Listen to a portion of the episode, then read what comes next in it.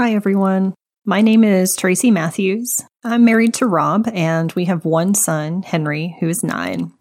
We're part of the Choirims neighborhood group, and we miss seeing you all and passing the peace of Christ in person. Now you're welcome to stand for the reading of God's Word. Today's scripture is Philippians 3 17 through 4 1.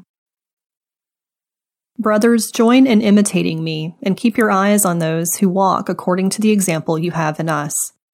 For many of whom I have often told you, and now tell you even with tears, walk as enemies of the cross of Christ. Their end is destruction, their God is their belly, and they glory in their shame, with minds set on earthly things. But our citizenship is in heaven, and from it we await a Savior, the Lord Jesus Christ who will transform our lowly body to be like his glorious body by the power that enables him even to subject all things to himself. Therefore, my brothers, whom I love and long for, my joy and crown, stand firm thus in the Lord, my beloved. This is the word of the Lord. You can be seated. Hello, City Church. This is Mitchell Carter. For any of you who don't know me, I'm an assistant pastor here at City Church. And this morning we're continuing our study in Paul's letter to the church at Philippi. Today we come to a passage that's both heavy and beautifully encouraging. And as we do that, I'm again struck with the privilege that it is to be able to proclaim God's word to you. I know that it's no small thing to tell you what God says to you in His Word. So, as I do that, would you please pray with me?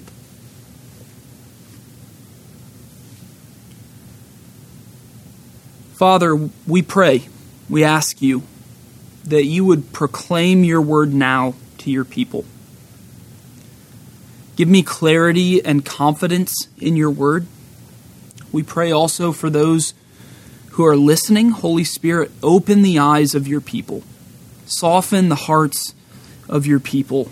Give them the ability and posture not just to hear your word, but to receive it and obey it we long to know Jesus and to know the power of his resurrection. Lord, we know that Jesus rebuked the Pharisees because they searched the Scriptures but did not come to him, whom the Scriptures pointed to. Would it not be so with us? Would you help us to see the way this passage points to the glory of Jesus? And let us run to him to find rest and salvation and joy all in him. We ask for much, but we ask in confidence because we come in the matchless name of Jesus. Amen. Well, throughout this letter, the Apostle Paul has been encouraging people in the church in Philippi, and by extension, us, to persevere. We've seen that all along the way. Chapter 1, his opening prayer, he says, It is my prayer that your love may abound more and more, that it might grow. In verse 25 of chapter 1, he says that he knows he will remain in this life to work.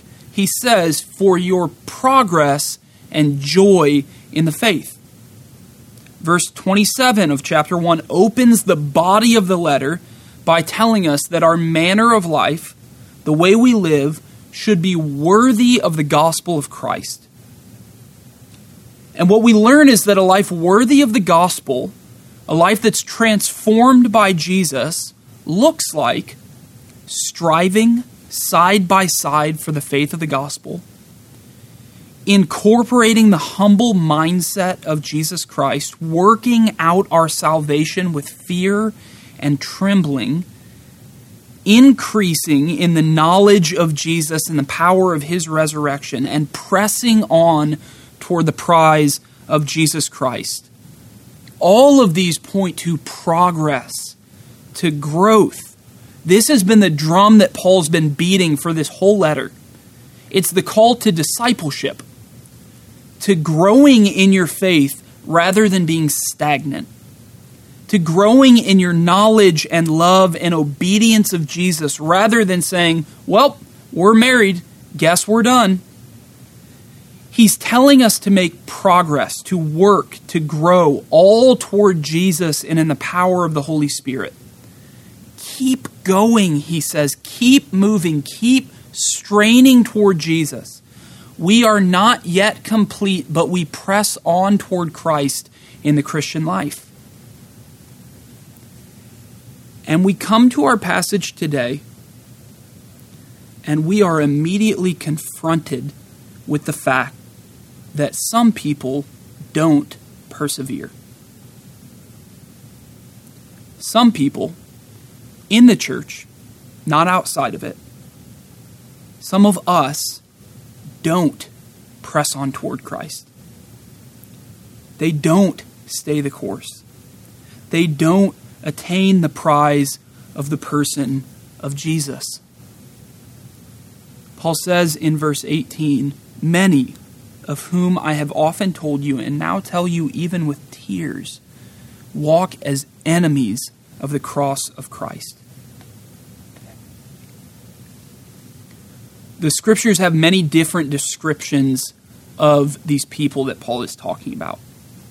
In his parable of the soils, Jesus says that this is one who hears the word and immediately receives it with joy.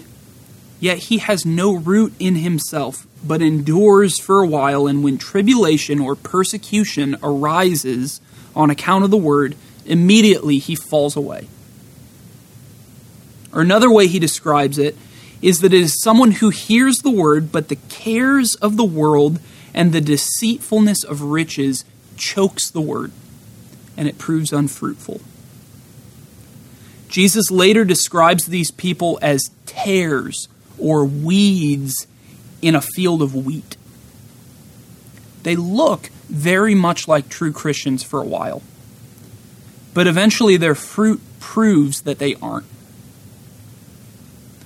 The Apostle John says it like this in 1 John 2. He says, They went out from us, but they were not of us. For if they had been of us, they would have continued with us they would have persevered, they would have pressed on.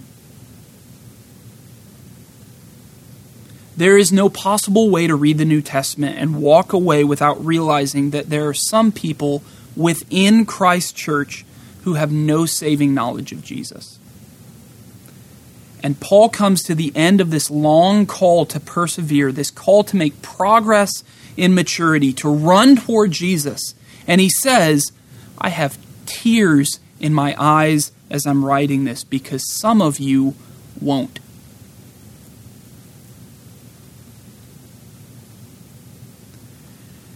And so, as he begins to unfold this for us, Paul first tells us the end or the outcome for those who walk as enemies of the cross.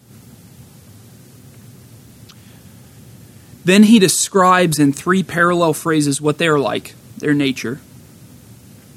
Then in verses 20 to 21, he contrasts that with true Christians. And he points to two things he points to their home and their hope. And God is so wise in the scriptures. He's so discerning. He's so intent not to break a bruised reed or to smother a smoldering wick. The very thing he knows will call, cause many of us to shudder. Being immature and com- incomplete Christians like we are, that very thing that will cause us to shudder as we read these words, he addresses that head on in verse 21. And then we're going to end coming back in verse 1 of chapter 4 to this call for perseverance. So let's dive in. The first thing Paul notes after he tells us about these enemies of the cross of Christ is their outcome. He says their end is destruction. Just in case you read this and first wondered if he was talking about maybe wayward Christians or slow growing Christians who are somehow construed as enemies of the cross at some point, he lets you know that that's not it. These are not folks who will spend eternity in the joy of the presence of Jesus Christ. Rather, the outcome of their life will be destruction, hell. They have pitted themselves against God, and God tells us that He opposes the proud. After that serious look at the outcome of this kind of life, Paul gives us a description of that way of life in three phrases. He says, Their God is their belly, and they glory in their shame, with minds set on earthly things. Now, these three phrases he gives us, they're not separable. They all explain one another. It's not three different ways uh, to look at these people. The first phrase is the one that's the most telling of the three, and it's the one that we're going to take the longest look at. He says, Their God is their belly. What does that mean? How can someone's God be their belly? In the ancient world, the different parts of your body were often thought of as the seat of different aspects of the person. So when the Bible talks about the heart, it isn't usually talking about that organ in the middle of your body that is pumping blood through your body. It's talking about a person's will, the decisions that they make. Similarly, here, the belly is a picture of your cravings, of your appetites. It's not just a desire for food that is going to go into your belly, it's talking about your cravings as a person, your gut desires. And what Paul says about these enemies of the cross of Christ is that they have made their cravings, what they feel in their gut, their God. Martin Luther, who was a German reformer in the 16th century, summarizes the biblical idea, idea of idolatry like this. He says, Whatever your heart clings to and trusts in, that is really your God. And so these enemies of the cross of Christ are people in the church who treat their cravings, their gut feelings, like their God. Their heart clings to them and they trust in them. They obey their gut. The only problem with that approach is the Christian doctrine of sin. God teaches us that our cravings, our gut desires are broken, are twisted because of sin. We long for things and desire things that are bad for us. They will destroy us in the end. The prophet Jeremiah says, The heart is deceitfully wicked above all things and desperately sick. Who can understand it? Proverbs 14:12 says, "There is a way that seems right to a man, but its end is the way to death." Following your cravings, obeying your innate desires, listening to your gut will lead to your destruction. The call for Christians in light of the doctrine of sin is to submit our desires, our cravings, our gut feelings to Christ. This is what Paul's been talking about ever since chapter 2. Your cravings are inherently selfish, they will always tend toward your own interests. This is why it takes the working of God in our hearts for us to look not to our own interests, but the interests of others. And the preeminent picture of someone who did not treat their belly, their cravings, as their God is Jesus who says, Father, if you are willing, remove this cup from me. Nevertheless, not my will, but yours be done. Paul tells us that Jesus laid aside his rights, his status, and made himself a servant. He humbled himself all the way to the point of death, even death on a cross. This is why these people are called enemies of the cross of Christ. It's not because they are openly mocking Jesus or claiming that he wasn't God. It does not seem to be that they deny the effectiveness of Jesus' death. It's because, by the way they live their lives, they reject the way of the cross. They reject the humility of submitting themselves to the will of God and the good of others. They have made their own bellies their God. They have taken on a worldly mindset, not the mindset of Jesus. And so, this comment about them glorying in their shame shows that they have flipped Jesus' life on its head. Jesus took on what was considered shameful suffering and death on a cross. And Paul has already told us in chapter 2 that that became his glory. Paul says, Therefore, God has highly exalted him. These people are claiming glory for themselves here and now. And God says that in the end, those things will be to their shame.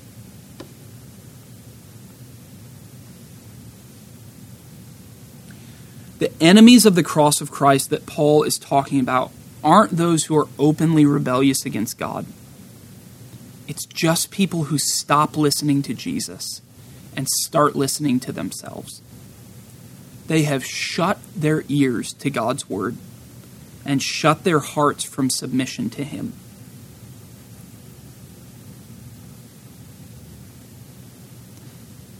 Have you seen this in yourself?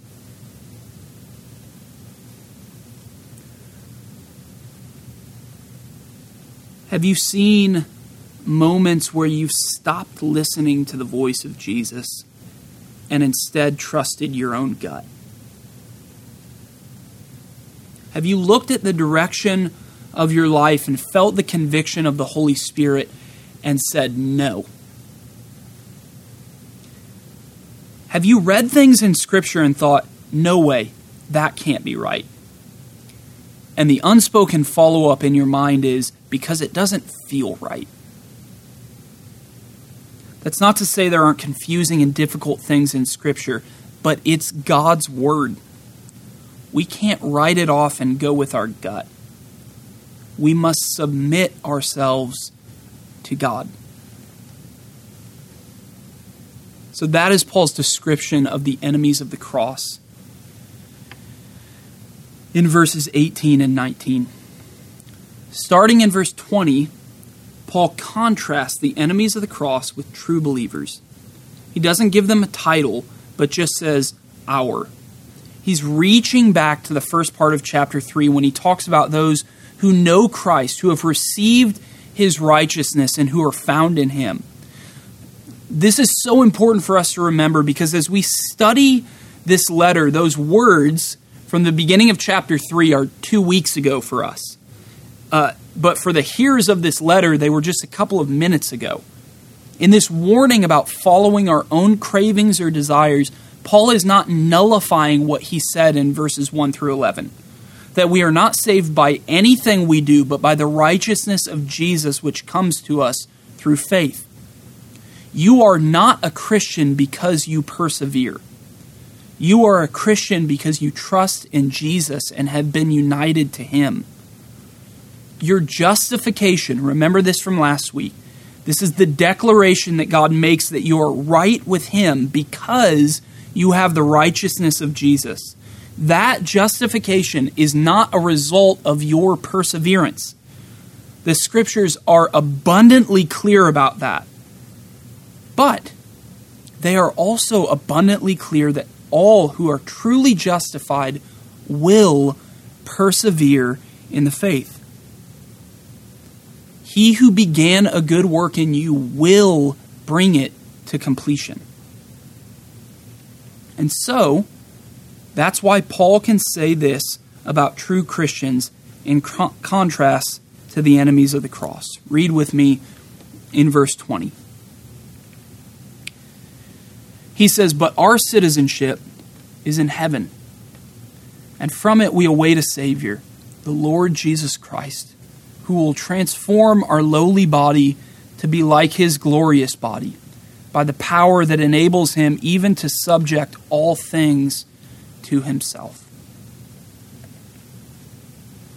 Paul doesn't describe the nature of true believers the way that he does those who walk as enemies, because he spent the entire letter describing it. The nature of the life of a true Christian is one who has the mindset of Christ in his humility and servanthood. Everything in this letter revolves around what we learned about Christ in the middle of chapter 2. True believers submit themselves to the will and word of God just as Christ did. But Paul doesn't focus on that here. Instead, he encourages believers by telling them why they don't let their bellies become their God. He first points to our home. He says, Our citizenship is in heaven. Richie Sessions talked about this idea of citizenship when he preached on chapter 1, verse 27. But here, Paul doesn't talk about our citizenship, our belonging, being in the gospel like he did in chapter 1. He says our citizenship, our true home, is in heaven. That is where you belong. That is, to put it in the words of Hebrews 11, your true country, your true home. It's in heaven. And then he turns from describing our home and describes our hope. He describes our posture as Christians right here and right now. We are waiting. Last week we talked about running and striving and working in a direction. This week, just a few verses later, Paul is talking about waiting. And he's using these two metaphors to describe the same thing. Last week, he used the metaphor of running to remind us that we have not yet reached the prize. You are not perfectly mature, you are not a finished product. God still has a lot to do with you to complete the work he began in you. This week, Paul says we are waiting again to remind us that we are not yet complete. So, what will the completion of God's work look like in you? He tells us. He says, And from it, from heaven, we await a Savior, the Lord Jesus Christ, who will transform our lowly body to be like his glorious body by the power that enables him even to subject all things to himself one aspect of the completion of God's work in us will be a renewed body, a glorious body like His. And you might think, what does that have to do with what we've been talking about? First, it is true that we will be given a renewed body that is not subject to decay and sickness and death. For those who suffer under terminal pain and sickness, for everyone right now who's going to great measures to be sure that they don't contract a virus. Rejoice that your suffering will be over when you receive your resurrected body. That is the focus of Paul's discussion in 1 Corinthians 15. But that doesn't seem to be his focus here he doesn't seem to be, when he talks about these glorified bodies, focused on our physical bodies. Remember his description of the enemies of the cross above. He said their God is their belly.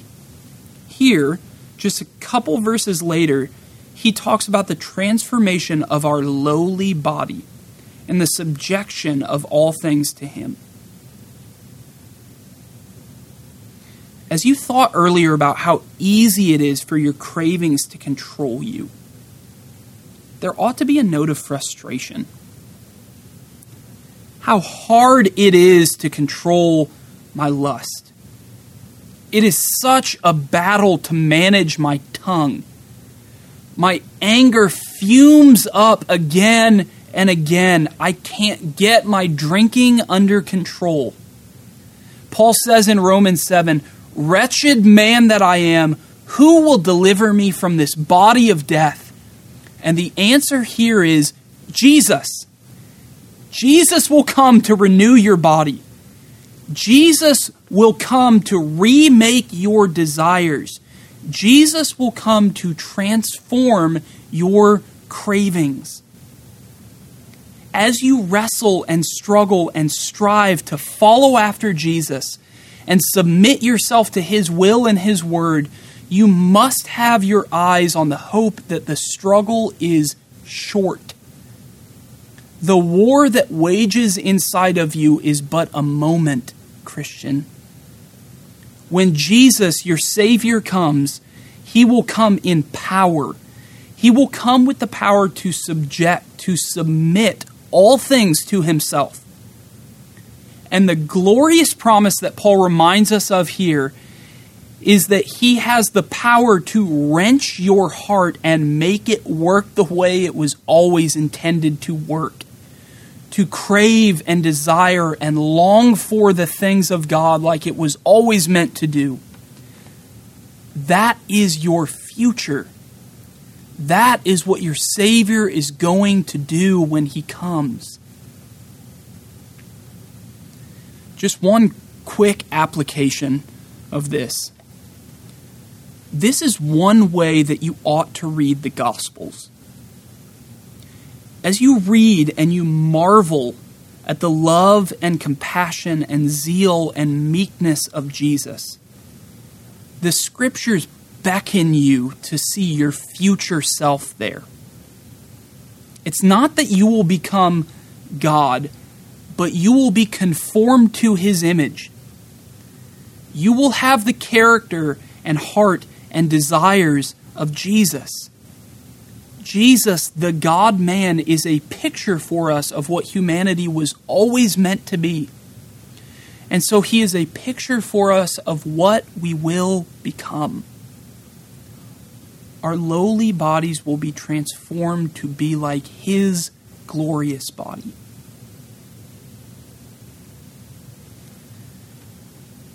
Yes, the hope of the gospel is that we will be with Jesus. He is our prize. The person of Jesus, right relationship with the triune God of the Bible, is our ultimate goal and our great hope. But brothers of brothers and sisters, the hope of the gospel is not just what we will be given, but what we will become. We will become people whose hearts are no longer deceitful above all things. We will become people whose default position is love and patience and joy. We will become people who hunger and thirst for righteousness. And so it is with that hope, with that future looking hope, and with that knowledge that we wait upon our Savior. And as we wait, Paul gives us this command in chapter 4, verse 1.